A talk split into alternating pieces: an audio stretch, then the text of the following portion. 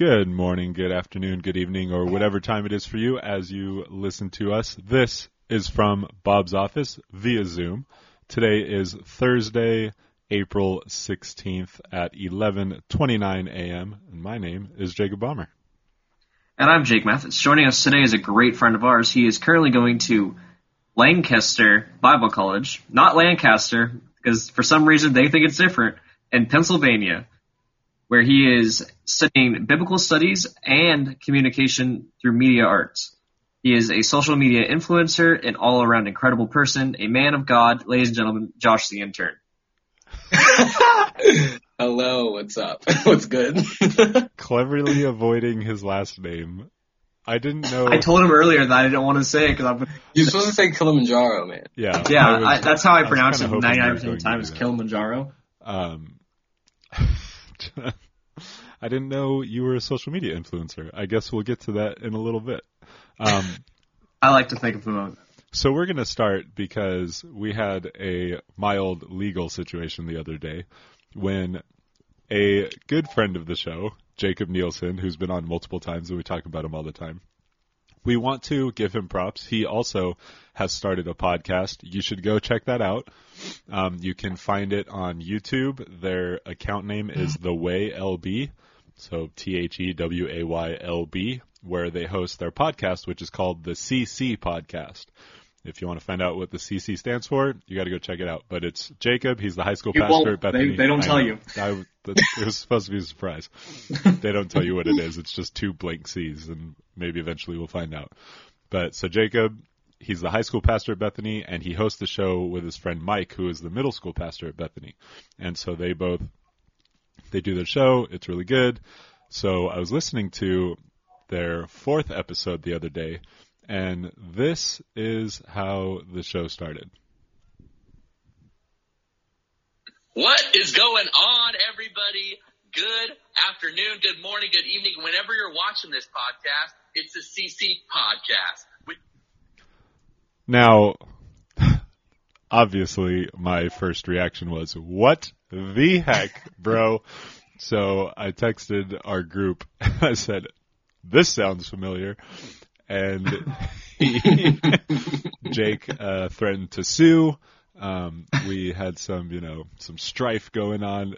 Jacob apologized, um, and then this was their podcast from Tuesday that I listened to this morning, and Jacob, you know, may or may not have redeemed himself a little. Andrew. Andrew Rain. And I gotta give a quick, quick shout out to a man named Jake Mathis. So last week, um, for Friday's recording, basically I stole his intro because Mike flipped the intro on me and was like, dude, can you do the intro? So I did it. So I resorted to what I know and I copied Jake Mathis's intro. So number one, feel terrible. Number two, Jake Mathis, if we ever get paid for this recording or for recording this podcast, you get the entire paycheck from the first episode. Mm, so shout out that. to you. You All get goes his to you. not mine. I take my 50 cents There- home. there you go. So we are we are honored that Jacob just it's in his subconscious to use Jake's intro. I mean, obviously I use it too. That's become the standard. I just copy Jake, but we're honored that he used it and that he, you know, redeemed himself and and gave Jake some credit. So we still expect him to pay us at the appropriate Yep, I'm time. still waiting for my relatives. So, Josh, I forgot what I was supposed to ask you first. Uh, no, go over what we're doing this start. Jacob? what do you normally ask for right after? you- Oh, there we go. All right, sweater's coming off. They couldn't hear me because I had turned off the mic. Oh, that's right. You did turn off. I mean, yeah, you sound like you're in a bubble. So it's it's you couldn't hear me through that anyway. Um, it we usually start talking about the quarantine, but you're going to talk to him about that later. You're going to start by how we got to. That's right. Josh. Josh, Oh shoot, the origin story. so you're originally from a different state. State of depression. All right, uh, no. Um, I am Well- from. No, I'm from Maryland on the East Coast, right outside. Growing up New York City, which is DC. Perfect. Um, and so you ventured a long way to California. What brought you to California? Um, so the first time I went to California, what brought me out was this mission, um, this mission team I went with called Operation Barnabas. And basically what they do is student evangelism and a lot of outreach and encouraging churches and people. Um, the name Barnabas in the Bible actually means son of encouragement. The guy's name, who his name is Barnabas, his real name is actually Joseph. They just called him Barnabas because he was an encourager. So the team and I, we just went to different churches. One of the churches we ended up being at was Los Altos Grace, and that's where I met you, Jake, and Jacob Bomber, and then uh do you want to talk about the second time I came back out or just just that first time? No, you definitely have to talk about Oh your experience staying with staying in our house. yes, yeah. So on Operation Barnabas we have host homes, right? So um Jacob Bomber, he was our host home for me and uh like I think it was four other guys. Uh and he shows us to where we're gonna be sleeping. It's on the couches in the Kurtz house. And I'm are you counting? and, uh, It was at, it was at least five other guys yeah. because it was you, Tommy, Peyton, Layton, Tyler. Jordan, and Tyler. So yeah, Okay. Yeah.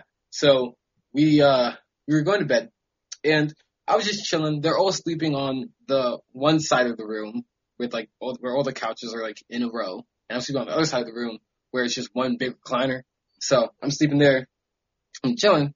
And then I wake up and I feel like I see movement across the room, but it's like really dark. So I'm like, what is going on? Like, am I tripping? So I like rub my eyes and like try to like blink and I'm like, no, I'm, I'm tripping. So I try to go back, go, go back to sleep. And I like look up again and I'm like, okay, it looks like there's people walking in here. I'm like, what in the world? And I'm like, what, what is going on? So like I get up to like walk towards like the figures and I'm like, what is go, like, what is going on? And like, one of them like turns and looks at me and I'm like, what the heck? And like, I slap the big guy, Tommy, he's like six five or whatever. And I slap him and I'm like, guys, guys, guys, wake up, look at this. And as soon as I do that, they're all wake, they're all awake and they're like, they're gone. I'm like, bro, bro, I'm tripping, bro, I'm tripping, I'm tripping. And I'm just like, just go back to sleep. Don't mind, just go back to sleep. I go back to sleep. And for like the rest of the trip, with next two weeks, a big like, uh, coined term was like me saying I'm tripping, bro. Very Because, much so. yeah. So, that was interesting. okay, you didn't finish what happened because that morning Devin came over. Oh yes, yeah, yeah. So Devin Kurtz, he came over. I in oh okay. So what was happening that day was it was the World Cup. France was playing. Um, I forget who they were playing, but I don't remember. Yeah, Devin Kurtz came over, and I was just telling him the story, and then he says that there's a similar story that happened in the house with the radio. Like, um, I think he was referring to how the radio was like never plugged in, but he would hear like static and stuff. He and his brother would hear like static and stuff from the radio in one of the rooms. Is that Yeah. it? Something like that, yeah. Yeah. So it wasn't like the first time they had like a weird kind of like paranormal experience. Well, I just house. meant that I just meant that Devin came over and it was early because you your episode happened at like in the middle of the night at like three or four o'clock, right? So Devin comes over at like seven, maybe somewhere around there to come watch the soccer game, and he comes in through the back door, and your your back is recliner is back there, yeah. and so it was just a weird, funny morning that he showed up and you like that had happened. So his introduction to you was you having a paranormal experience. And then he was like, me too. And it was crazy. yeah, that was uh yeah, that was hilarious. So or some, kind of it was something. yeah, we had, we had It was some good something. basketball games in the driveway. Oh yeah. that was We fun. had the, was it the first night that you guys stayed that you were all like we were all just sitting in the house hanging out and Cody came home and like introduced himself to you guys and then Layton comes out of the shower and Cody's standing there and Layton Layton's like not wearing a shirt just out of the shower chilling and he sees Cody and he's like who's the new guy and Cody was like you're the new guy what are talking about Yeah. oh, man. That was so funny. uh, yeah, those are uh, those are mid Midwesterners for you. Yeah. Yeah. That's great. So that was That's the funny. original. That was the original for one weekend, three days. Yeah. yeah. Before before you get into um, part two, how did you get connected to Operation Barnabas? Okay, so I was at a Momentum Youth Conference in uh where was it this time? It was at Indiana Wesleyan University in Indiana, obviously. Um and I always thought California was cool. But uh Operation Barnabas is part of the same organization that uh, Momentum is. It's all under CE National. It stands for Church Evangelism National. So they promote like Operation Barnabas teams like, hey, if you guys want to sign up, blah blah blah. So it was one of the sessions. It was like the last night there, and they were promoting it, and I was like, I really want to go. It's in California, so I was saying like, I want to go to OB, and this lady like overheard me, and she turned. I turned around. This woman named Margaret, and she was from California. She's like, you should totally sign up. Like, I'm gonna like give me your name. I'm gonna check to see if your name's on the thing next year. So I signed up, got like my references, made it through, raised money. Turns out the lady Margaret was one of my OB leaders. So that was really cool. That's like perfect. Exactly. The hand of God, man. Really. Um, and so the second time you came to California, what brought you here and why? So at the end of not the not at the end, but when I was um visiting Grace Los Altos Grace, um Mike Gentis was one of the pastors there and I was talking to him and he ended up we had this connection, this missionary guy named Matt Edlin. Um he's a missionary for I think it's Encompass because that's who uh Mike also works with. So is it is that it? I can't remember. But basically, yeah. So, uh, we had that connection. Matt Edlin was based from Waldorf, which is where I'm from. That's the church I went to. So he knew him. And I was like, whoa, this is crazy. So basically he was like, I was like, I love California. It's amazing. He's like, you should go, uh, enter an application. I was like, okay, yeah, I'll do it. So, then, um, I go back home, filled this intern application, and then next thing you know, like six, seven months later, I'm arriving back in Long Beach and re-meeting you guys, which um, an amazing experience that was. Ah, So Guess how many people have ever filled out an app, an intern application for me up to that point? how many? Zero. I didn't even realize it was a thing. so I- I didn't like, know oh, we by had the way. Josh is going to be an intern. I was like, well, okay. yeah, yeah, I didn't even know we had those. Was I supposed to do one? like, I don't know. You filling out, Jake? yeah, I guess so. Um, so and then my phone is taking forever to unlock, which is stupid. Like my face recognition is not working. Maybe your face is Because your it's because your beard. No, I've had I had a beard all last summer. It's because you cut your hair. I had short hair eventually. Um, Eventually. so I kind of want to go over some more of your time here this last summer. Um, what were some of the things that you were that you did during your internship? Like, what are the kind of things that like impacted you most from it? Honestly, I think the uh Before you start, can I just before our listeners get like really impressed, the there was no plan. Was- hey, hey, we shouldn't tell them that. What if we have some There- foreign person wanting to be an intern? I've, I've never been an intern. I've never thought about having an intern. I don't know what an internship looks like.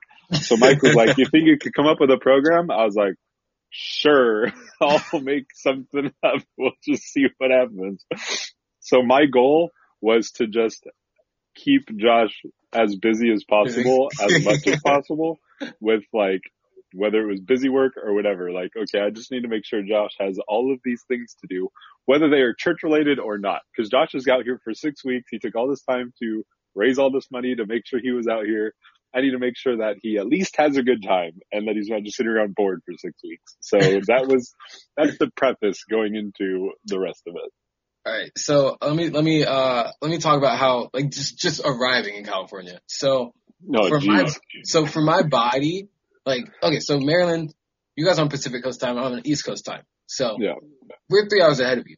So I arrive at the airport at like what what what, what time was it? Um, It was at least 10. it was like ten something, right? But uh, Long Beach, LA County traffic. We're, uh, you're coming to LAX, and. I remember you sent me a screenshot. It was like one a one mile stretch. Took you how long to get An there? hour. An, hour. hour. I got there. I exited the freeway at 10.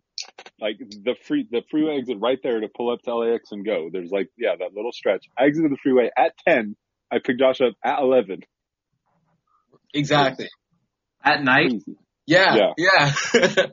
and and I I was just like, as soon as I got in the car, I I remember Jacob. It was it was it was so dope. I was like, oh, this is dope. And then I just like, immediately started pouring my heart out to him. I was like, Josh, we spent, we spent a little bit of time together a few months ago. You have now just completely opened yourself up to me. I don't know what to say. so I'm just like telling him about like this whole like Oh situation with my ex, and I'm like, bro, what is going on? and I was just like, I I just like uh vomited my whole like world onto this man who I met for three days, like six months ago. That so, was so funny. yeah. So then we get back to the house, and I I don't know, what we do is we get in and out, and that was amazing. so at this point, it's like it's like 3 a.m. in my body. So like having in and out at like 3 a.m. in the morning for me, that was pretty that was a pretty great experience. So um we get back to the house and Jacob lets me know that we're going the summer summer league later, like sometime during the summer. And I'm like, what in the world? Like, bro, that's so dope. I like literally my whole life, my brother and I, we've watched like all the NBA drafts. We've watched summer league. Like we always wanted to, like growing up, every kid plays basketball, thinks they're gonna go to NBA. But like, I always wanted to go to summer league, and I oh the best summer league to watch is always the Vegas one. It's always the Vegas one. Yeah. so we got to go to the Vegas summer league, and I was like, oh, this is mind blowing. So, but yeah, that was one of my favorite experiences.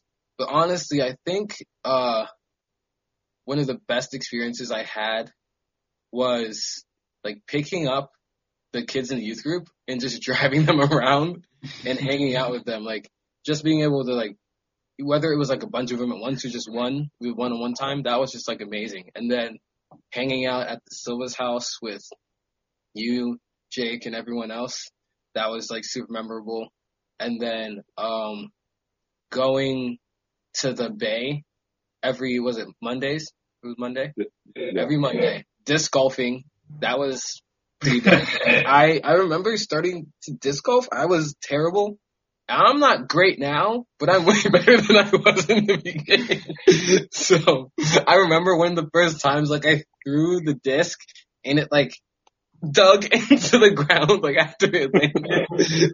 I was like, and I, I like me being an athlete, I was just like, I don't like this feeling of me sucking at something that's athletic.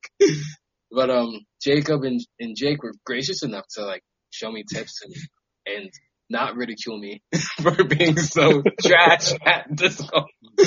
So um, yeah, and uh, over overall the whole experience was just great. Like the overnighter that we did with the youth. Um, that one time where I did actually speak a youth group and I I was it was like I was all over the place, but then like one kid actually like, really my message resonated with him. That was really dope. Um, my honestly like I can't pinpoint like what was the best experience. I just remember like so I broke up with my girlfriend within my the time of being in Long Beach. But like this is gonna sound pretty bad, but my last shower in the Kurtz house. I my heart hurt more from leaving knowing I was gonna leave Long Beach than like any anything else. Like I was like I I was not happy to leave Long Beach. Like I the, my first time coming to California when I came in uh 2018 that summer, I was like this place is dope. Like this feels like home. Come back again and I'm like, whoa, this really feels like home. Like you only I've only been there I've only been there for six weeks and I had this feeling of just like feeling like, oh gosh, this is gonna suck to be separated from these guys who've just become like my family. Like and it was just it was just amazing. Like you guys received me so well. You just like took me in and I just fit really well with you guys and I miss you so much. So I guess that's a really long answer to half summarize. my surfing, surfing was super dope too. Oh yeah, yeah. I forgot about that. Yeah, that was amazing. Um, and so moving on from there, unless you want to share other tidbits, I might come back to a few because they'll probably just pop in my head because that happens. Um, so moving on to this past year, um, you started at a new school. How was that kind of situation? Yeah, so originally my freshman year, I was attending Word of Life Bible Institute in upstate New York. So I'm from Maryland, right? So when it snows in Maryland, I'm in the southern part of Maryland. So when it snows, we get like three inches. They cancel everything. You know what I mean? But I'm going to school eight hours north in the Adirondack Mountains of upstate New York, and it's completely different. like it's so different, bro. Like Like, the winter, like it literally started snowing, um, two weeks before Thanksgiving, and the snow didn't melt until April. So, so that was like a that was an amazing experience. Um, I learned a whole lot. We went to New York City a couple times. Um, I was playing basketball at the school at the time too. Then I had to stop halfway through the season because uh, my knees, I patella tendonitis and all that. And then went through my summer internship with uh, Jacob and Jake, and then I transferred to this other school called Lancaster Bible College. And I don't know why they pronounce it Lancaster. Like it's like Lane kissed her, but like it's it's it looks Lancaster, but you know Pennsylvanians they're like semi Midwesterners. They're they're different. They're kind of weird. So um that experience was just it was honestly a really really good experience for my first year being there. Um getting into my major uh with communication media arts that was just a whole lot of fun. Like I got to um, work with a lot of cameras and film stuff, and I'm learning a lot. Uh, it's way way bigger than the school up in New York, and just meeting a lot of fun new people.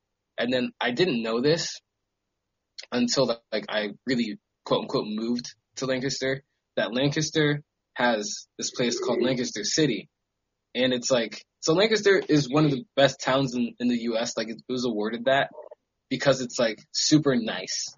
It's Amish. like everything is like it's like everything is like really pretty and like like when you think about East Coast farmland, like Pennsylvania, Lancaster, Pennsylvania, like that's what you get. Yeah. So being a college student, you want like late night food and stuff, but everything closes at like nine right? like, like even, even, like the McDonald's drive through is the only thing that's open past like nine. so everything closes like super early, but they have like a lot of like cool rustic shops and stuff like that. Um, and another cool thing that happened when I went to school was because my first year program was at Word of Life, which is just straight Bible. I transferred like 33 credits over to LBC. Um, and because I'm a double I'm a double major with biblical studies and communication media arts, I only have to take two electives to get my biblical studies degree, and b- because of Word of Life, so I just do a bunch of gen Yeah. eds and get to be in like what I really want to learn. So it was it's overall been like a really good experience, and I just I like to meet new people, and there there's more people, and yeah, it was fun. It was, it was it's a good year, and then next year I'm actually they offered me an RA position, so I'm taking that too. So it's cool. Cool. experience. Perfect. And so, because of the whole pandemic currently going on, how did they react right like early on? Like how did the school react and like when did they like ship you off kind of thing? Right, right. So, um, when we heard about uh the pandemic, like basically hitting the U.S., we were already on spring break, and I was at one of my friend's house in Pennsylvania, helping me, helping him out, like filming stuff for him. He was he makes music, um, and then I was hanging out with a couple of friends later later on that week, and we had just got like a text that said that they're extending break another week because of to deal with coronavirus. So then my uh my parents were gonna come pick me up a couple days later. And in that time, we got another text that was like, yeah, we're closing school until April 12th. So I was like, okay, that's cool. Let me go back to school campus, which is only like 10 minutes away from the guy's house I was staying at. Get all my stuff. Well, not all my stuff, majority of my stuff. And just bring it back just in case I don't open school again. And then I come home, chill at my house, and uh, this group chat that I'm in blows up, and they're like, "Yeah, they canceled school for like the rest of the semester," and I'm like, "Dang!" And then to me, this is like my worst nightmare. One, because I'm I like to be an independent person. Two, I'm an extrovert, and three, I'm a very like hands-on in-person person. So like learning online was is it has been like it's been a huge adjustment. It's been a good challenge. So the way the teachers are handling the online courses now that we're transitioning to it, most teachers are giving like pretty good grace. One of my teachers isn't, but uh, we're we're gonna not talk about that. but um, other than that, um, most teachers are are giving pretty good grace. Uh, it's it's it's all right. Like I definitely miss being on campus and the environment and being able to go into my my classroom and and interact with my professors. Like the way this the school was structured is that every student has like an opportunity to have a, a good relationship with their professor. So I really miss that. And I really enjoyed my classes. So now it's just like it's kind of these classes weren't meant to be taught like online initially. So everyone's transitioning. So a lot of the students, we're just kind of teaching ourselves, you know, but it's all right. It, the school handled handled the situation well, and they're helping students handle registration for next semester well. And um, I think things are going will go smoothly. Mm-hmm. But yeah, that's how it is right now. Yeah, you all went over one as well with the whole um, how was the online transition. But like, so most of your classes and stuff are kind of easy to. The transition was kind of easy for you to do, or Um, like is like was most of your work like submitted online and stuff anyways, or yeah, yeah. So we use uh, we don't use Blackboard. A lot of schools use Blackboard, but we use this we use Canvas. Yeah. So everything was submitted online anyways, besides for one class, which is last semester. But so this semester, everything I have to submit online. The only things that are difficult for me are um, is my math class because I'm not very good at math, yeah, and it's it's kind of rough learning math like online, and you're not in person, and you're not very good at it to begin with. But like I'm pushing myself, and the internet's here. So, and then my other class is video editing because my laptop. One of my friends calls my laptop an Atari because it's slow. so, um, For those of you who don't know what an Atari is, it was one of the original video game systems from the late 80s that was a large, a large unwieldy black box that literally just had a joystick as a controller with a button on top, and it was amazing. so that's what, like my laptop is huge and it's it's like it's it, it's black. It's it's just like well that makes sense. It's Atari and it's slow, so it doesn't run the same programs that like we would have we have access to the lab at my school, and the lab has just like a bunch of computers and has the whole Adobe suite on everything. So Mm. if you're a communication major, you have access to the lab and you can go do your homework there. And for video editing, that's why I do all my video editing. But now that I'm at home, they gave us access to the Adobe suite like on our laptops, but my laptop cannot handle that. So for like the first two weeks, I'm like trying to up update everything on my laptop, and I'm like missing like two. I missed like two assignments, but the professor was pretty gracious, and he said that uh he was gonna like give us another, give people whose laptop didn't work another program. But because I'd seen everyone else's laptop in class, I knew I was the only one who had to use a different program. so, so that that's that's been the most difficult kind of thing. But now I'm using a different program and it's going smoothly. So, yeah. And another cool thing is that regarding housing, the school is like kind of reimbursed us, and I, we just put all that money to to my account because I was already paying bills, and I only owe the school like a hundred something bucks to pay for the rest of the semester because previously I just been I had I have three jobs and I take 17 credits, so it's like I'm working 20 hours, 17 credits, trying to make these payments because I'm living on campus. But now that it's online, it's easier financially, but harder Yeah. academically. So.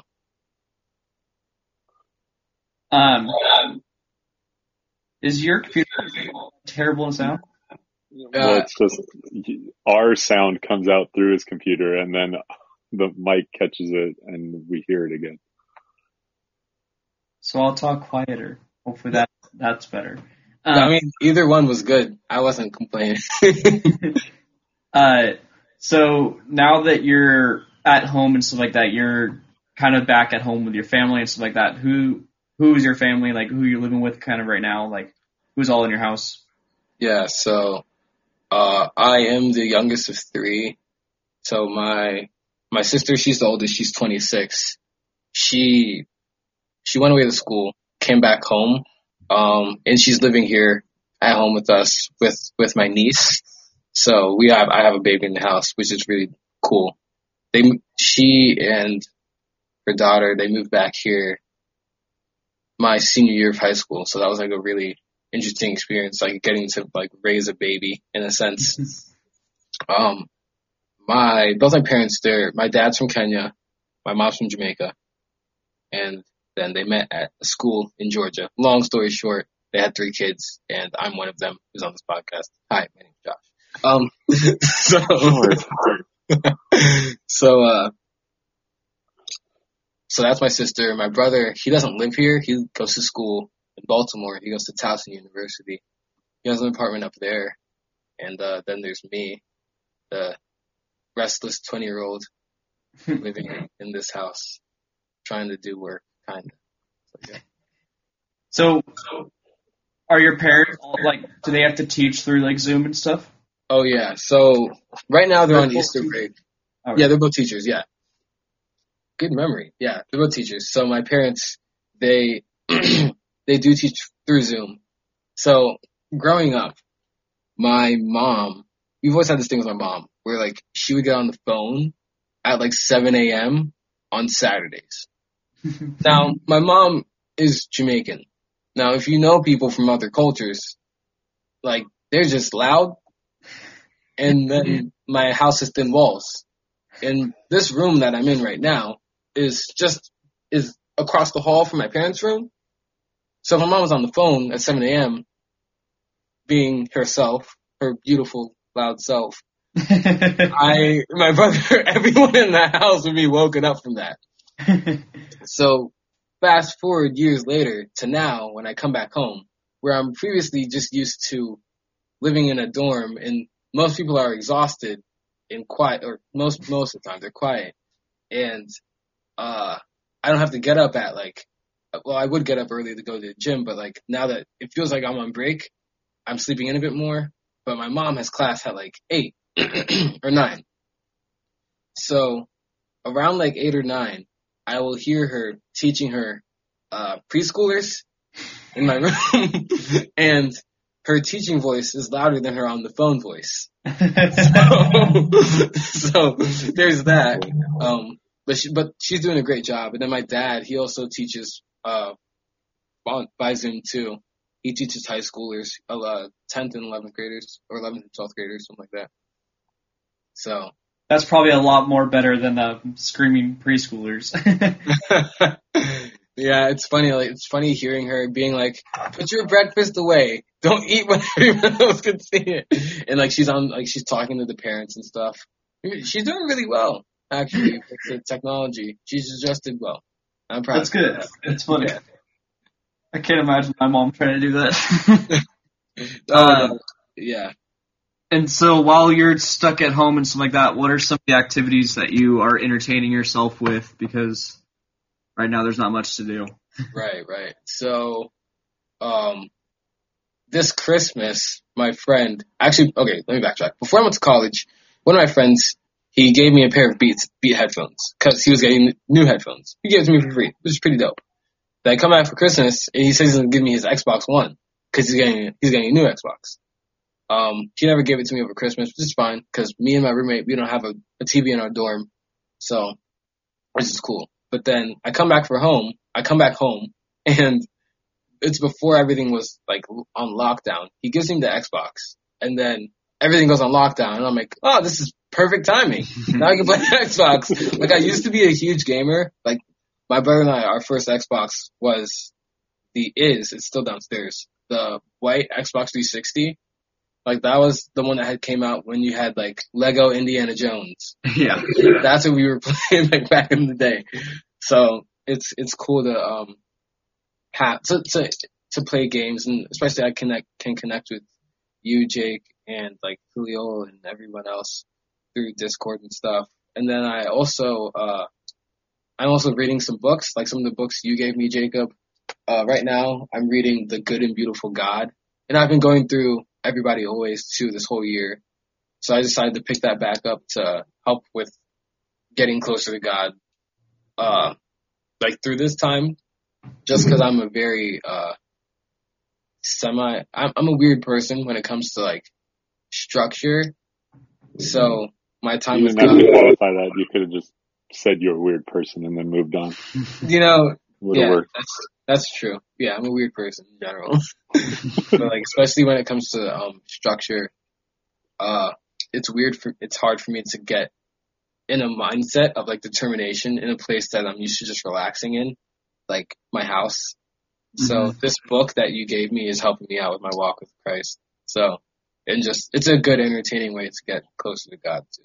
So that's like a, a thing I'm doing, and then also like going over some pictures that I've, t- that I've taken and like editing them, posting them and stuff, trying to like get my Instagram out there and stuff. So yeah, hmm it's basically- And so after this summer and stuff like that, you're going back to Lancaster for your is it junior year?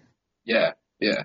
So do you have anything that you're trying to do after right away, kind of thing, like after school's done, kind of thing, like what's yeah, when I when I graduate, I have a couple plans. Um, one of the more solid plans that I like to tell adults um, is that I'm gonna go to Lipscomb University in Tennessee and get my master's in fine arts with with their film program, and through that into not internship through that uh, master's program, everyone well, the school sets up an internship with their students to in LA with the film industry.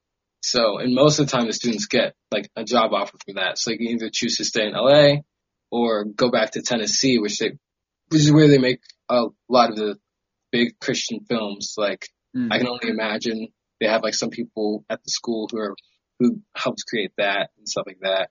Um, if I don't do that, then I might uh stay around in in Lancaster and see what communication jobs I can come up with. Because it, honestly it's a it's a big like as well it's a small art city.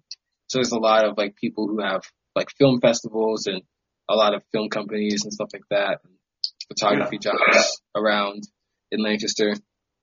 So that's kind of like what I'm thinking about now.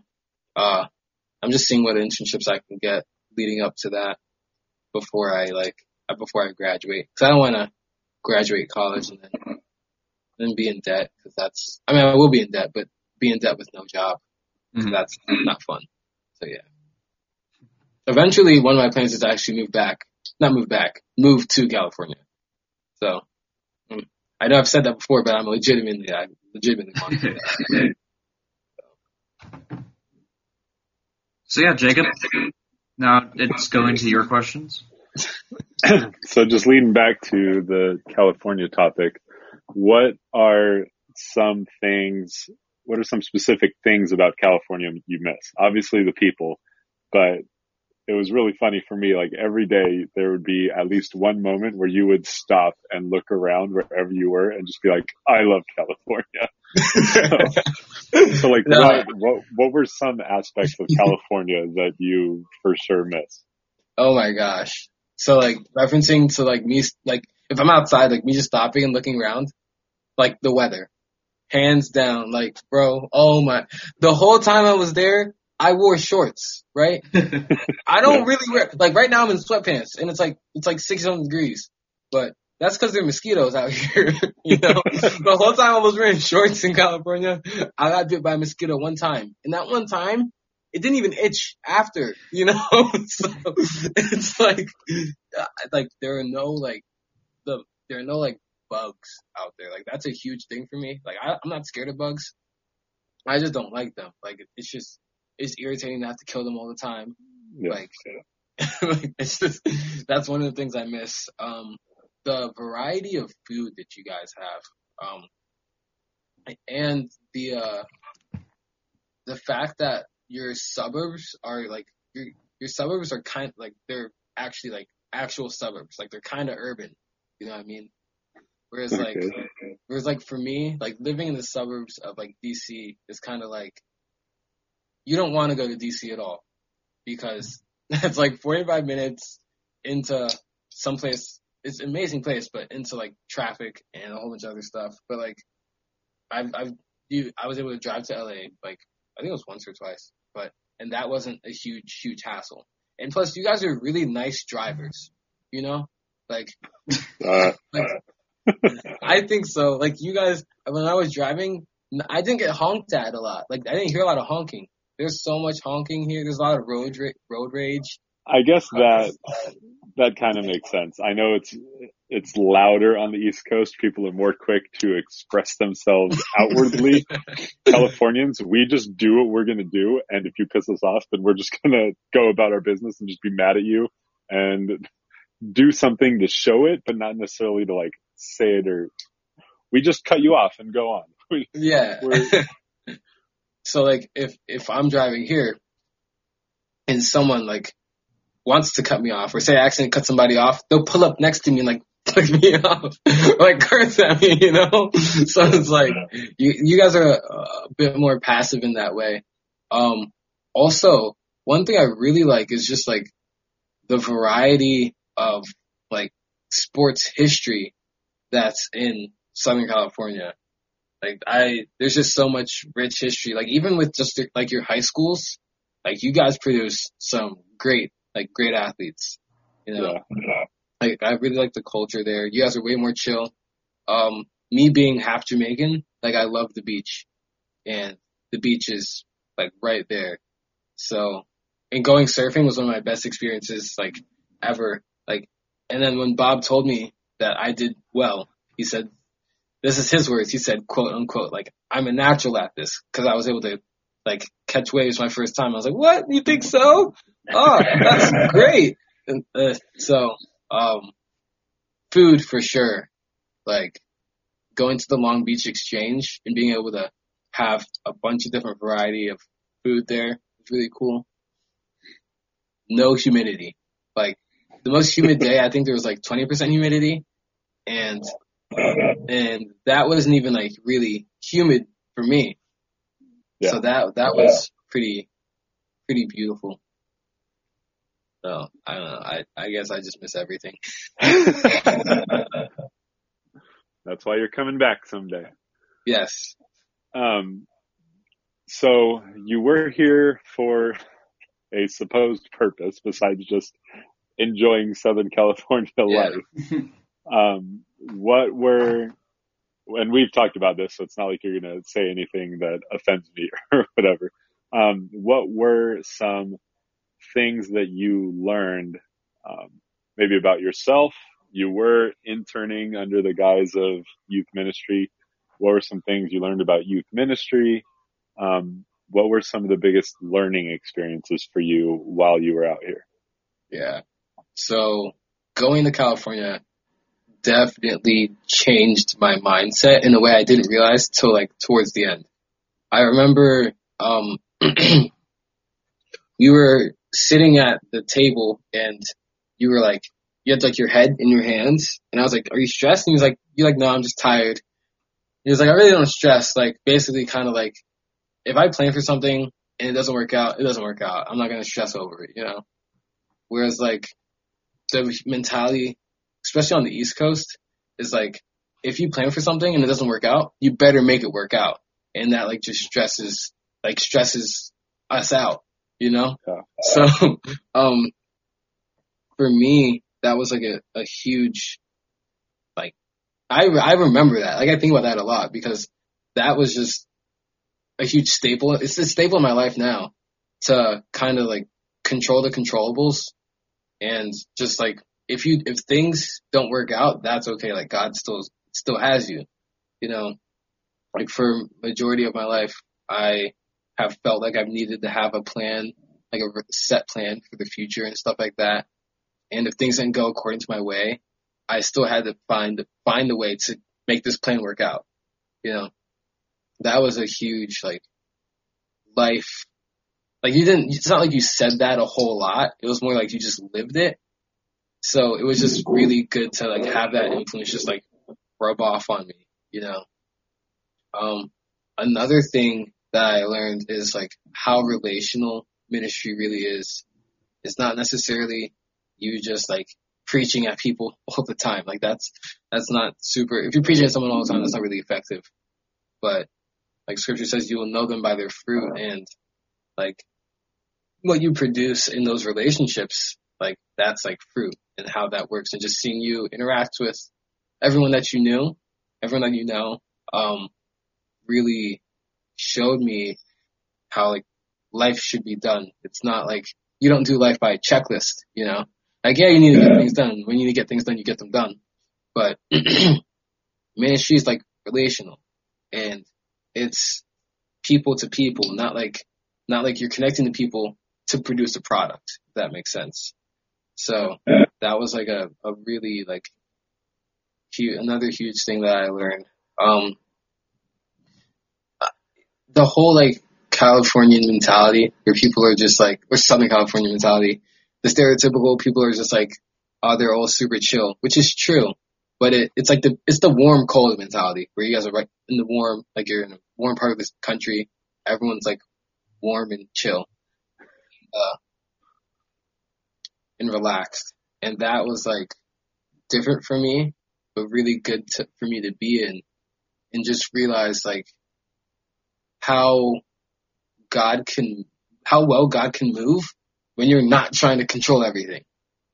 You know, like that, that is just like, like that, just being out there has moved my faith in that way so much. Like it's, it's helped me a lot. Like I just remember you saying what you said. Um, like basically control the controllables and, don't worry, don't stress. So it was, and then camp. Camp was really great too. Um, working with the kids and just seeing how you guys were just able to be yourselves and be crazy and goofy and funny and just not be judged. Cause over here, like growing up, everyone, like if you, in high school, or in middle school, the culture here is just, if you're, if you don't have thick skin and don't roast some, roast somebody or make fun of them, then you're like, you're scared, like you're a pansy. So like just seeing you guys be able to like just be yourselves and not worry about judgment and stuff, that really helps me just like be secure like in myself, in my confidence in Christ and stuff too. So yeah. Right. Um, so when you got back home, what was that transition like? Was it, was it, did you notice that you were different at all? Did people around you notice a change in all, whether it was in personality, whether it was in mannerisms? Um, what was it like to get back home after having this experience? Did you feel like you were a changed person and now you're, you know, the way you live, the interactions you have, were they different? Did you just kind of revert back to Maryland, Josh? Like, what did that look like? So, um, one of the first interactions I had with like my friends coming back home was one of my friends, her name's Muskan, she had a party and one of my friends, she came and picked me up to go to Muskan's house. And, uh, I just remember like saying some nice things to Muskan and she's like, you should go away more often because you come back way nicer than when you leave. you know? So I was like, I was like, okay.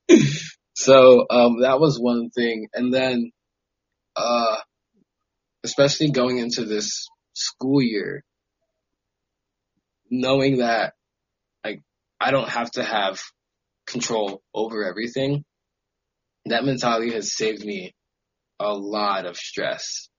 Whereas like prior to my internship, I would have stressed out a lot more.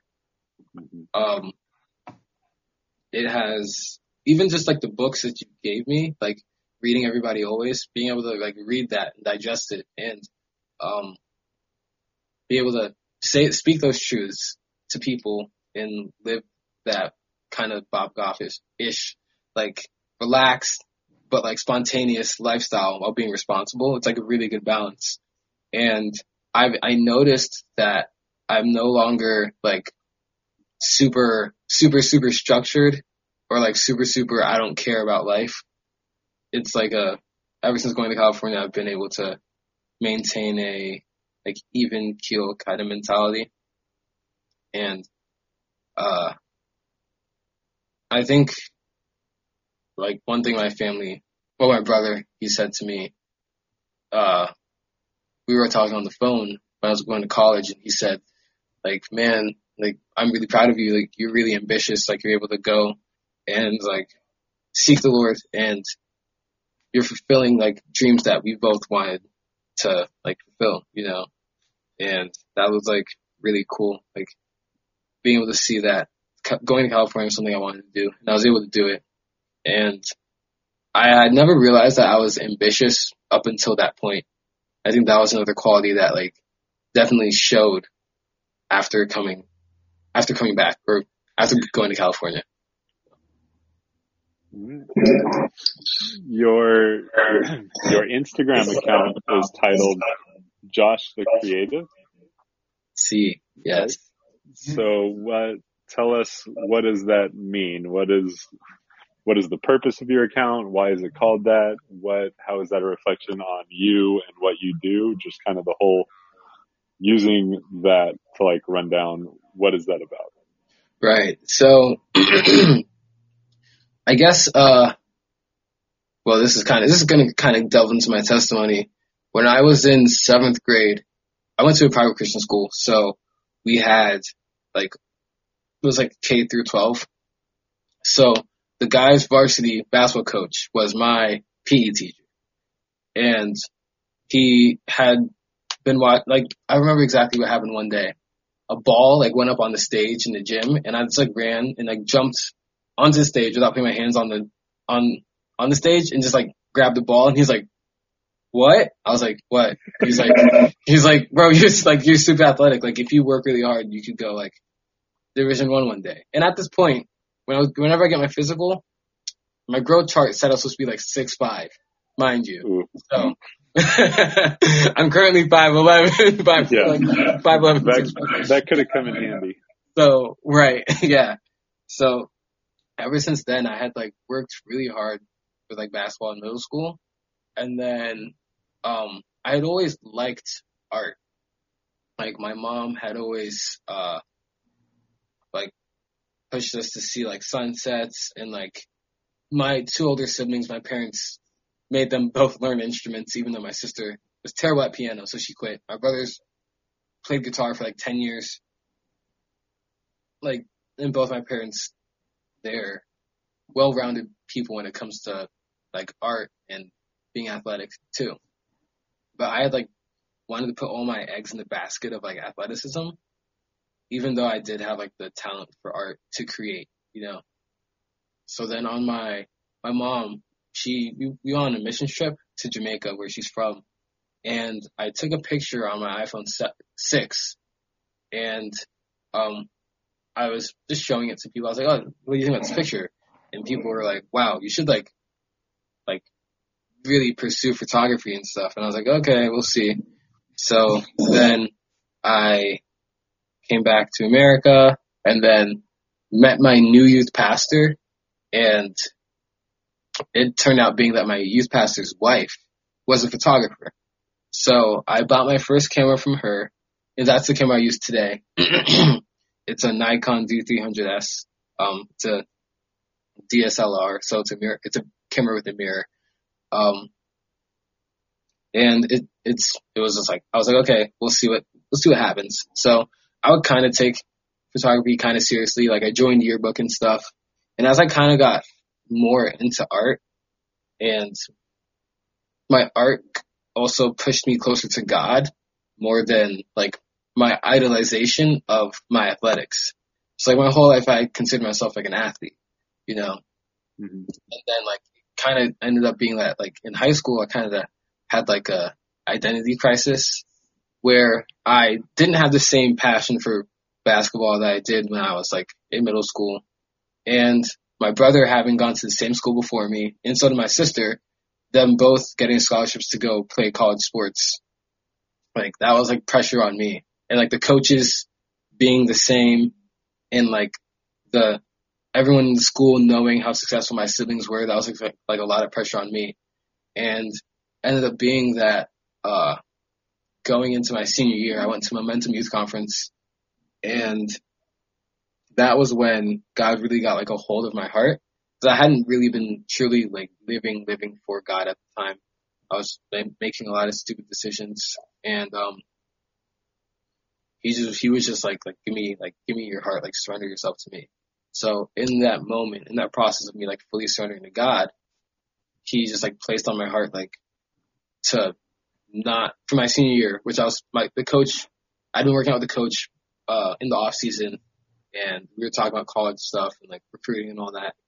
Um, I was just like, uh, this is an idol and I can't do this anymore, basically. And he kept asking me to play, but I was, I then actually like sent him an email and articulated everything that was going on and he like was perfectly fine with that. So I didn't play basketball, but I did play soccer and I ran track. Um, but I did do like a lot more artistic stuff that year. And then, um, going to Word of Life, I then again was like, you know what, I'm not going to play basketball, I want to play soccer. But I never got the opportunity to play soccer. The basketball team recruited me. And the reason they recruited me, to be quite frank with you, was because there's only six black guys on campus at Word Life. And because I was black, they're like, he might play basketball. So then, then Way to way to look at your stereotype. yeah. So then they're like, okay, yeah. So I'll, I played, and uh, halfway through the season, uh, I was having like really, really bad knee pain, like to the point where like I would go to practice and like my knees would be burning, and I've always been like the kind of person that like I wouldn't tell my coaches about my injuries, which is really irresponsible. Yeah. So I I basically waited till like I got home for Christmas break and I went to the doctor and the doctor was like, You have internal derangement in your knees. I was like, Okay, I don't know what the heck that means. He's like, We're gonna mm-hmm. take like a like a x ray and then we're gonna send it to your doctors in New York. So I went to New York and then went to the doctor there and doctor was like, You have patella tendonitis in both your knees. You you have to be out for the six weeks doing physical therapy. So I was like, oh, well, crap. But at the same time, I was also really relieved because at the point I, I loved basketball, but I wasn't like a thousand percent like committed to it like like I used to be. Mhm. So I even at Word of Life was like talking to this guy. His name is Jonah, and he was on the marketing team. And the marketing team at Word of Life, they're a bunch of because Word of Life is only a two year institute. Everyone's like twenty something, and they're all like young and hip or whatever. And a lot of them were visual artists. So a lot of them were photographers or videographers. And one of my disciplers was in the marketing department. He was like more corporate side, so like of organizing things. And every time I would go to the marketing department, I would go see this guy named Jonah, and he would teach me stuff about cameras and videography and photography, and I was just watch, sit there and watch him edit. So I was like, dang, I wish I chose this for my um, ministry because that's what that's what basketball was. Whenever you choose an extracurricular activity at Word of Life, it's your ministry. So I was like, dang, I wish I chose the video production team as my ministry because like this is something I'm actually truly passionate about and I can really like use my talent for God in this way. So then at this point, my Instagram name was Joshua like dot it was underscore Joshua dot Kenyan Dewey because Kenyan Dewey is a very common last name in Kenya, and so is the name Josh. So you know, so uh, then after I went to California and I was had the opportunity to take a bunch of pictures of you guys and post those, people were like, "Oh, you're, you're good at this, blah blah." I'm like, "Okay, cool." And my major was around media arts. I kind of was able to get into my more creative side. Now, going to LBC, they actually had recruited me to run track there because I ran track in high school. so I was running track at LBC, but I was doing physical therapy. And then I ended up just like dropping it because it was way too much on top of credits and working. So, uh, I had also started an art club at the time. And my art club was just called like the creatives. And I was like, shoot, like it's cause it, I, it just wanted, I wanted to encompass like all of the art. Like I just want encourage people to create, like creating for the glory of God. Cause God is a creator, you know what I mean? So I was like, I, me, when it comes to art, I like a whole lot of things. Like I like cameras, I like painting, I like poetry, I like music. So I'm not gonna like put Josh the photographer or cinematographer or musician. It's like since I like doing all these things, they, they're all creative. So Josh the creative. So, um, and me, one thing that pushed me to do that was, uh, there was a season when whenever I would pray, I had to like write out my prayers, and they were always like super poetical, and that just like pushed me closer to God, like being creative in that way. So that's kind of where the name came from. And yeah, it's a backstory to it. that was definitely more than I was expecting, but it was a good story. yeah. um, so you mentioned that it kind of ties into your testimony. What, I mean, it's very easy to ask, what's your testimony? Um, but I mean, I guess the question I ask, cause you grew up in the church, um, what, when was the moment when, or the time period when you, when your faith became your own? Instead of Jesus being somebody you know all this information about, you hear all these stories about, so you're believing it, whatever that means to a young kid when was the moment when it actually became real for you and you owned your own faith as this is my own relationship with Jesus that I am responsible for as opposed to it just being what you grew up with and what you knew? Right, right. So it was uh the day after the 4th of July. Um and till July 5th. And in this month, this is uh what 20 17, 2017. In this month, my sister had had her daughter, so my mom was up in Baltimore, so was my brother. And it was just me and my dad, and I had gone out with friends. And I was out with my friends for like the whole night. I get back to my house at like 6 a.m. And I'm like, I had an interview at one that day too. So I'm just like, I'm getting into my room and I'm just like super convicted and God, God just like presses on my heart. He's like, you cannot like live this double life anymore. Like, like you're being fake basically was basically what the impression was. And I was like, one thing I, I, I had done every summer that really helped my faith was going to Momentum Youth Conference. And this summer I had made up my mind that I wasn't going to go. I was just going to work and save up money. And God was like really leading me in that direction. So once my parents came back, or once, once my mom came back and I discussed with my dad, I was like, I want to go to Momentum. Like, I think it'd be a really good thing. I was working across the street with my neighbor to do like landscaping and stuff and to pay for momentum. Ended up being that my parents could pay for it. So, and then, uh, at the youth conference, I, like, I used to go to the youth conference and, and me and my friends, we would just like get girls' numbers and stuff and like flirt with of girls and stuff. Um, but also pay attention to God. But like this time, it was different. It wasn't like, there wasn't my, I wasn't double minded. You know, it was like one track where it was like, okay, God, you like reached down to the muck and mire when I was trying to avoid you and not talk to you and you reached me. So now I'm here, I'm listening to you and I just want to listen. I only want to listen to you.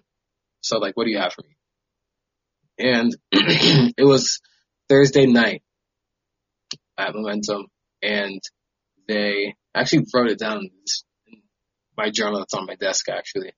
And they, uh, were talking about like what it means to be like fully in love with Jesus and, and like ministry together. And basically the speaker was like, if you think like God is pressing upon you to, to go in the full-time ministry, like I want you to come up front so we can like pray for you guys.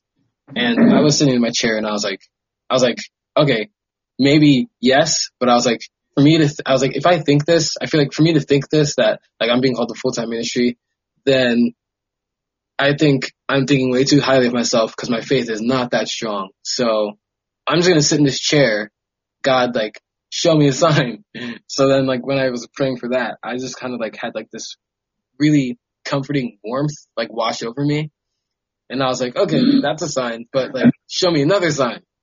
So then another, a kid from my youth group, um, he was like, I was getting ready to get out my seat and I was like, nah, I'm good. And then like he walked by and like, I think it was, he wasn't, he wasn't paying attention. So he like kicked my foot and like the way he kicked my foot, I was sitting at the, at the edge of the aisle. My foot was like in the aisle at that point. So I was like, oh, guess I gotta get up now. so then like I, I like went up front and like I, I'm not a crier. And this is like the first time I had cried in like a long time out of like both my eyes. Like normally when I cry, it's, it's weird. I normally cry through like one eye and it's a couple tears. so, so, um, and I was like, wow, like this is what it means to be like sold out for Jesus. And it wasn't just like a feeling because like after that day, the next day was Friday and on Friday you do service projects at Momentum. So we went to do a service project and we went to this homeless shelter for uh, families with young kids. And at the homeless shelter, there were these older black ladies and we were praying with them and then we were leaving and I went to hug one of the ladies and say goodbye and she was like, you have like a huge calling on your life. And I was like, oh, that's crazy. Cause yesterday God just like pressed on my heart that he wants me to go into full-time ministry. And I was like, what?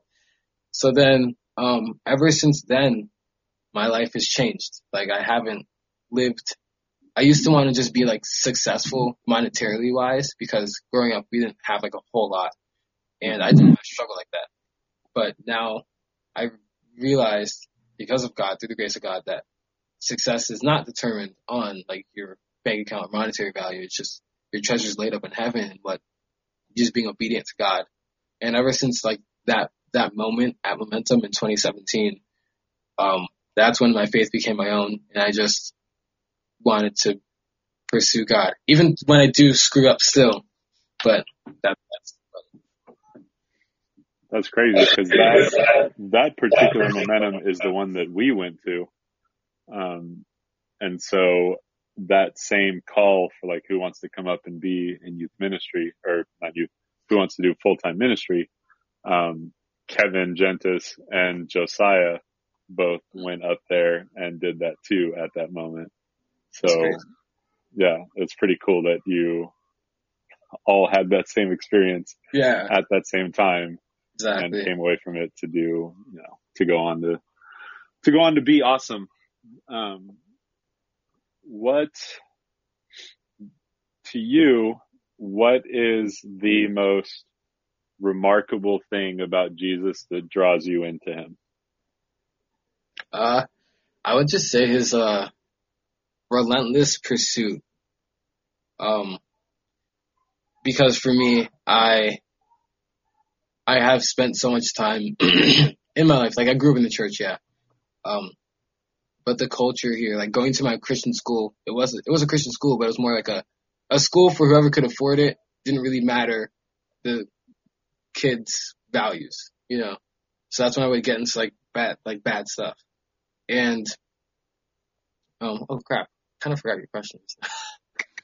What's, what's the most remarkable thing about Jesus that Yeah. draws you to him? Right. So, and I would do like stupid things, and still he would pursue me and come after me.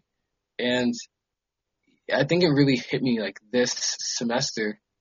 Uh, in in that pursuit of us, uh, he refines us. So Proverbs seventeen three says, and this is the verse I have in my Instagram bio. And one thing I wanted to make sure was like, if I put a verse in my Instagram bio, it needs to actually mean something. So if someone asks me what it means, I can actually say it. Cause I know there's so many people who put verses in their bios and they don't even know what that verse is. You know what I mean? True. So I was like, and it- it's, it hit me one morning. It was a Friday morning and I was eating breakfast and the verse says, the crucible is for silver, the furnace is for gold, and the Lord tests hearts. So one thing I've realized for me is that like in my, in God's pursuit of me, he's always been like testing my heart. And just like a, a silversmith or blacksmith or whatever metal, uh, smith guy, they like put the metal through like an instrument that boils it basically. So the impurities come to the surface. And how the smith like they know that that metal is pure is when they look at it and they see their face in it. And that's the same thing God has done through me in my life. And I know I'm not not going to be perfect ever until like I meet Jesus, but that's just how it's been. So like it's God like being that that uh miner, him just looking for me, not looking for me, he knows where I am, but him just going after me, going to the depths, getting me out, refining me till he sees his face, and then that just keeps happening over and over again. And that's like the most loving thing anyone can do because if if I was God, I would stop pursuing me after a while. but it's a good thing I'm not God. So This guy sucks. I don't want him. Um, so this question kind of goes along the same route, might have a similar answer, but um, when non-believers have plenty of reasons to be like, this is why it is obvious that God does not exist. There's no way that God can be real or whatever. How do you know that God for sure is real? How do you know that God's truth is the truth? What is it about God that you were like, this is undeniable to me and for sure why he exists. Right. Um, so I, I could go like the super scientific route because like I've been like going to Bible college. They teach you things where it's like, and you can get these in books and movies like The Case for Christ, where Yeah. basically every person that tries to prove that God doesn't exist ends up becoming a Christian. You know, like Yeah. the biggest atheist. So that alone is like a huge testament. And then on top of that, there's a lot of, um, yeah, great book. Yeah. there's a lot of, um, extra biblical evidence, like evidence outside the Bible that says that the person of Jesus existed and that he did rise from the dead and that that's what Christianity hinges on. And everyone who saw Jesus rise, like saw him after he was crucified, none of those people recanted their story, even though it was like, even though they would get killed for not doing that basically. So there's that, but on top of that, for my personal, in my personal life, like the reason my family is still together is because of the grace of God, you know, like my parents haven't always had like the healthiest marriage, you know, but because of my mom's like prayerful spirit and relentless faith and and trust in God, like for all of us, my whole family, like God has been able to hold us together. And then on top of that, for my life, just seeing how God provides in the craziest ways, like bringing people into my life that I needed, um, saving me from like crazy consequences that could change my life around, saving me from the path of life that I was walking in high school, like living that double life, like where I would be now, like I don't know. Um, just, and then, uh, being able to lead people to Christ too. Um, so at Word of Life, they did this thing called open air evangelism, and we spent four days in New York City evangelizing people on the street. And after I was able to talk to people and get like like hear their stories, get really good insight.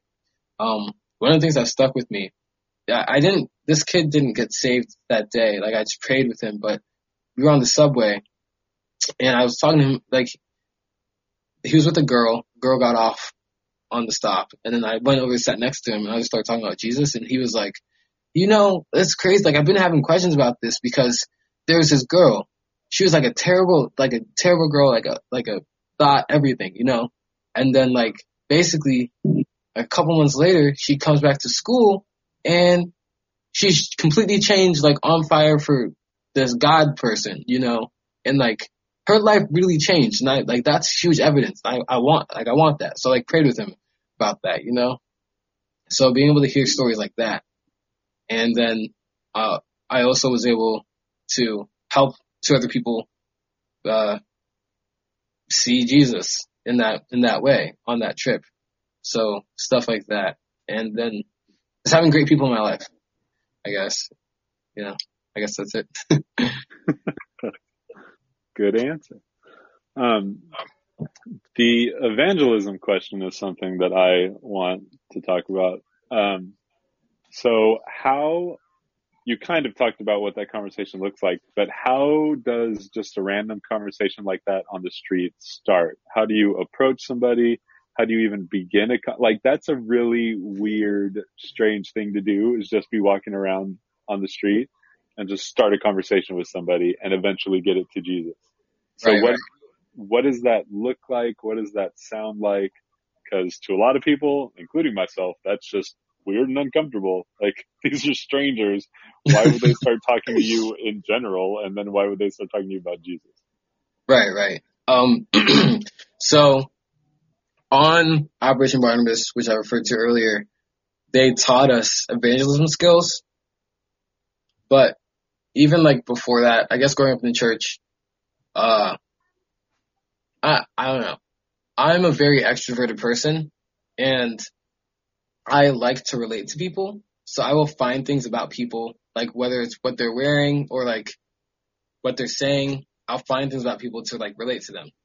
So, especially like in New York, we were at the park one time and I was talking to this dude named John and like he was just chilling by himself.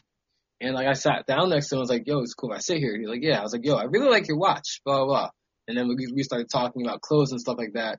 And then basically I, I think I asked him, um, like I was like, what, do you think, like, I was like, I'm doing some questions for like my school because that like it wasn't it wasn't false. I was like I was like I'm- I'm asking people these questions. You know, I was like, do you think heaven's real? And then he was like, you know, I I've I've heard a lot about it. Like I I have this guy. He my one of my good friends. He's been asking me questions like this before, but um I do think it's real. But I don't know if I deserve it. You know, I don't know if I'm good enough for that. And that is like that's the number one answer that I've heard like my whole life. It's not that people don't think heaven's real, because people, to be honest, everyone has existential questions. Everyone thinks about the afterlife, you know, like th- people want to know like what's next, because we distract ourselves with really trivial things on on earth to to distract from the fact that okay, there there could be heaven or hell, but I don't know where I'm going, you know. So, um, understanding the principle that most people do wonder. And then so he and I like continued about this conversation and basically ended up being like, uh, I just asked him like, like, do you want to be in a relationship with Jesus? And he was like, yeah, I do want that. So I prayed with him. And then as soon as I was done praying with him, his friend walked up. His friend that had been evangelizing to him for years. So sometimes it's not even like the person that you're closest to. It can be a random stranger. That's like that, that what they say is like it takes seven people to preach the gospel to somebody at different times for them to like, for it to click. So somewhat, sometimes that's true, but for me personally, I love meeting people, relating to them, asking about their story, and then they ask me about my story, and or I ask them if they think heaven's real, because it's an important question. So. What's the most like awkward or negative interaction you've had with somebody in that situation? Ah, huh. let's see. Oh, okay. So I was at Huntington Beach, and um, I was. This is on OB, and there was this Yeah. dude named, named Matt, and I was talking to Matt, and like I was like gonna like share the gospel with them, and he just like pulls out a bowl and just like starts smoking, and then it was just like it was just funny. And then I asked if I could pray with him. He's like, "Nah, I'm good." So that's one that sticks out to me. Oh, and then in New York City, there was this dude. There's a couple stories in New York City. There was this dude, Yeah.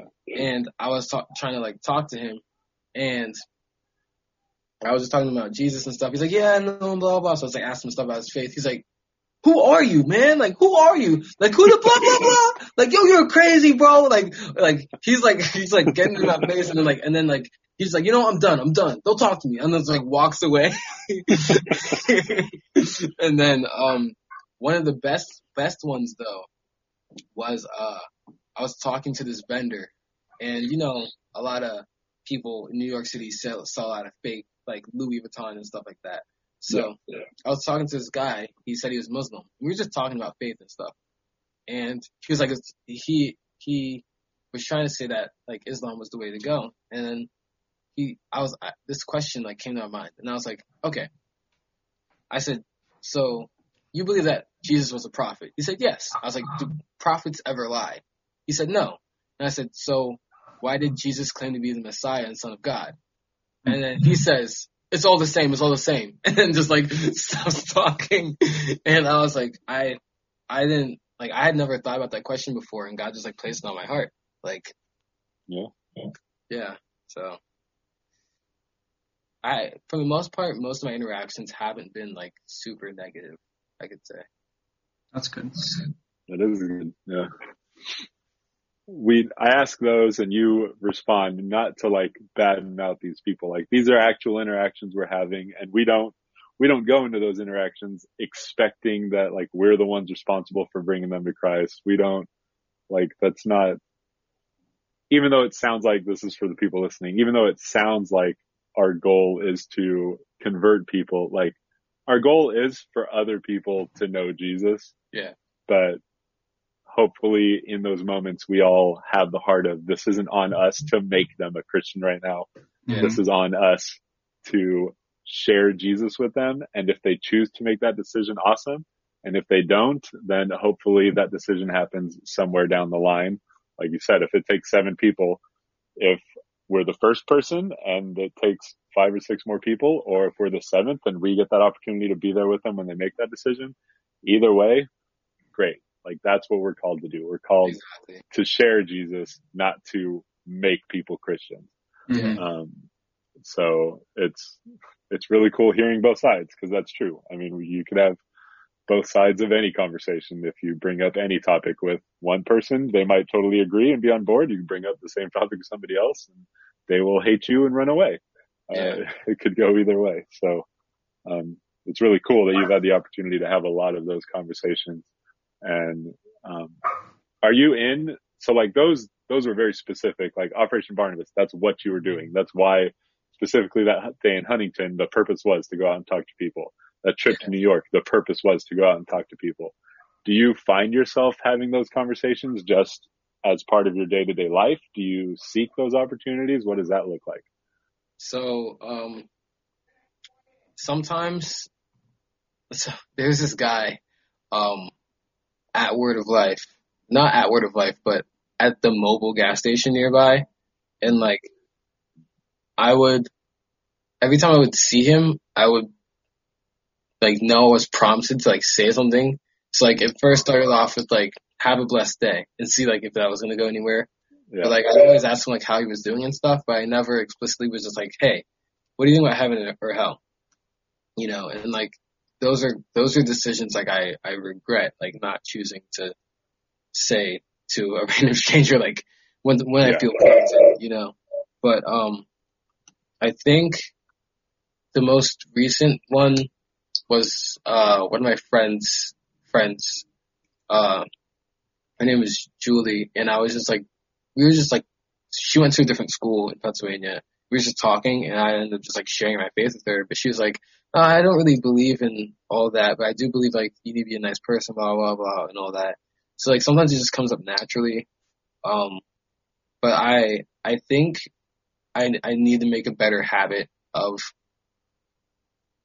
of being intentional with my conversations with strangers. Especially since like one guy said this to me this year. He said, I have the gift of personality. So so being able just to relate to random people. So I, I feel like I should use that more. That is a valuable personality trait that not everybody has to be able to just walk up and start a conversation and be fully engaged with that person right away. Um, to be somebody that people want to engage with. That's rare. So yes, use that more often. Thank you. Thank you. Um, I have one last question. I don't know if you had anything that you, this is a rare time for us to be together. I don't know if you had anything that you wanted to ask or talk about, um, before I ask our last question and get us out of here in a reasonable amount of time. Okay. Um, I don't know if I have any questions, honestly. Yeah, I kind of put you on the spot. yeah. I mean, I can definitely come this with, before. I can definitely come up with questions. Um, but they basically the same ones you guys already asked me. Yeah, we're not trying to, we're not trying to elongate this too long. We want people to, want people to want to listen and have it not be crazy. So Yeah. my last question, you kind of answered it earlier, um, with your, with the verse that's on Instagram, but are there any other Bible stories or verses in particular that have meant a lot to you over the years? Ones that you can always like lean on or look back on to encourage you or to push you in the right direction again or to ground you, like whatever that looks like.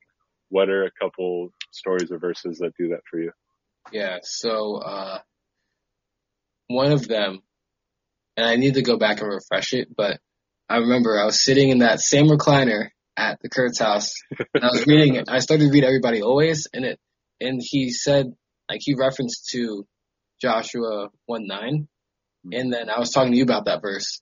But like when I when I read that, it like hit me. Like, my name's Joshua. I was like, God's like he's talking to Israelites to be strong and coura- courageous, but like the verse before that's so important too, verse eight, which I honestly don't remember exactly what it is. Um, This, this book of the law, you shall meditate in it day and night so that you may do according to all that is written in it. For then you'll be successful or something along those lines. right, yeah. So that is a very um, I want to say it's a personal verse. I guess I kind of make it personal because my name is Joshua, but I think that's a really great commandment for for everyone. Uh, and then I would say uh, one verse that sticks out to me today, stuck out to me today was uh, Lamentations three, like twenty two through twenty three, and I read it this morning, but I don't exactly. Well, I have my Bible here, but it says something along the lines of like God basically being His mercies are new every morning, um, and how He's just forever merciful. A lot of the verses that speak to me are about God being merciful because I'm a sinner and I screw up a lot. Another one is uh, James 2:12, which says mercy triumphs over judgment, and that one is super instrumental, especially when I want to share that with somebody else, another believer, or like just anyone if they're feeling like they're not worthy. Like God's word says that mercy triumphs over judgment. So before he like condemns you to hell, he wants to he, he wants he doesn't he's not, he doesn't want to condemn you to hell. You know, He Yeah. wants a relationship with you. God wants a relationship with everybody. And then another one is uh, Philippians uh, four. Third, no, not thirteen. This is the one that says about uh, peace that surpasses all understanding will guard your heart and mind in Christ Jesus. Like about that whole passage is uh really reassuring. And then uh, another one is Psalm 51, which is the psalm that David writes after he slept with Bathsheba and then got Uriah the Hittite killed on the front line. And he is just like broken over his sin. And to read that and then also know that David was a man after God's own heart.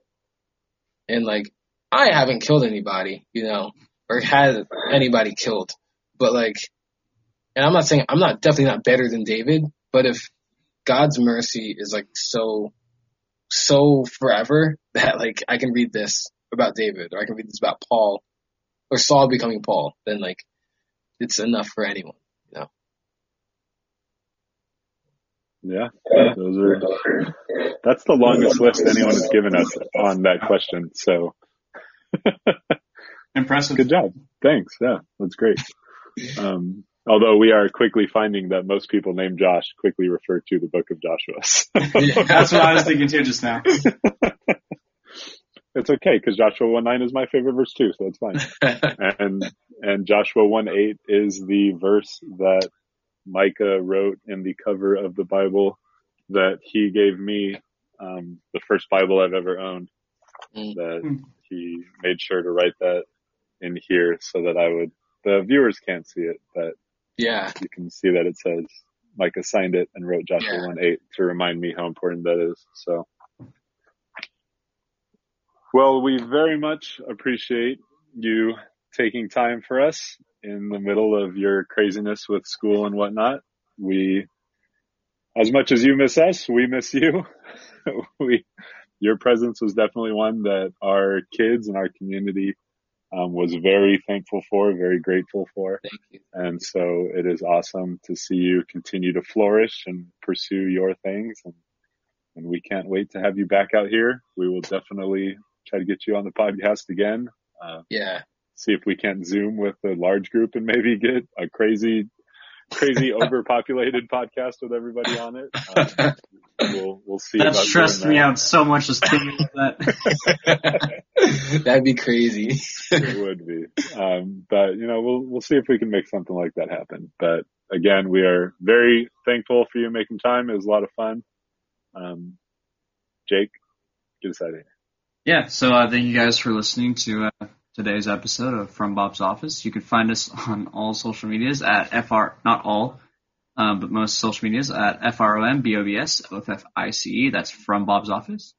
Um, we'll be back here again next week with one or two more guests. We haven't gone over our schedule yet. Um, yeah, so thank you guys for listening. I uh, hope you guys all have a good week. Everyone stay safe. Have a great weekend. I'm Jake Mathis. I'm Jacob Bonner. and I am Joshua Kinyanjui. That's my last name. They didn't get it before.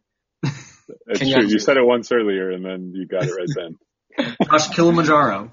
Have a great day, everybody.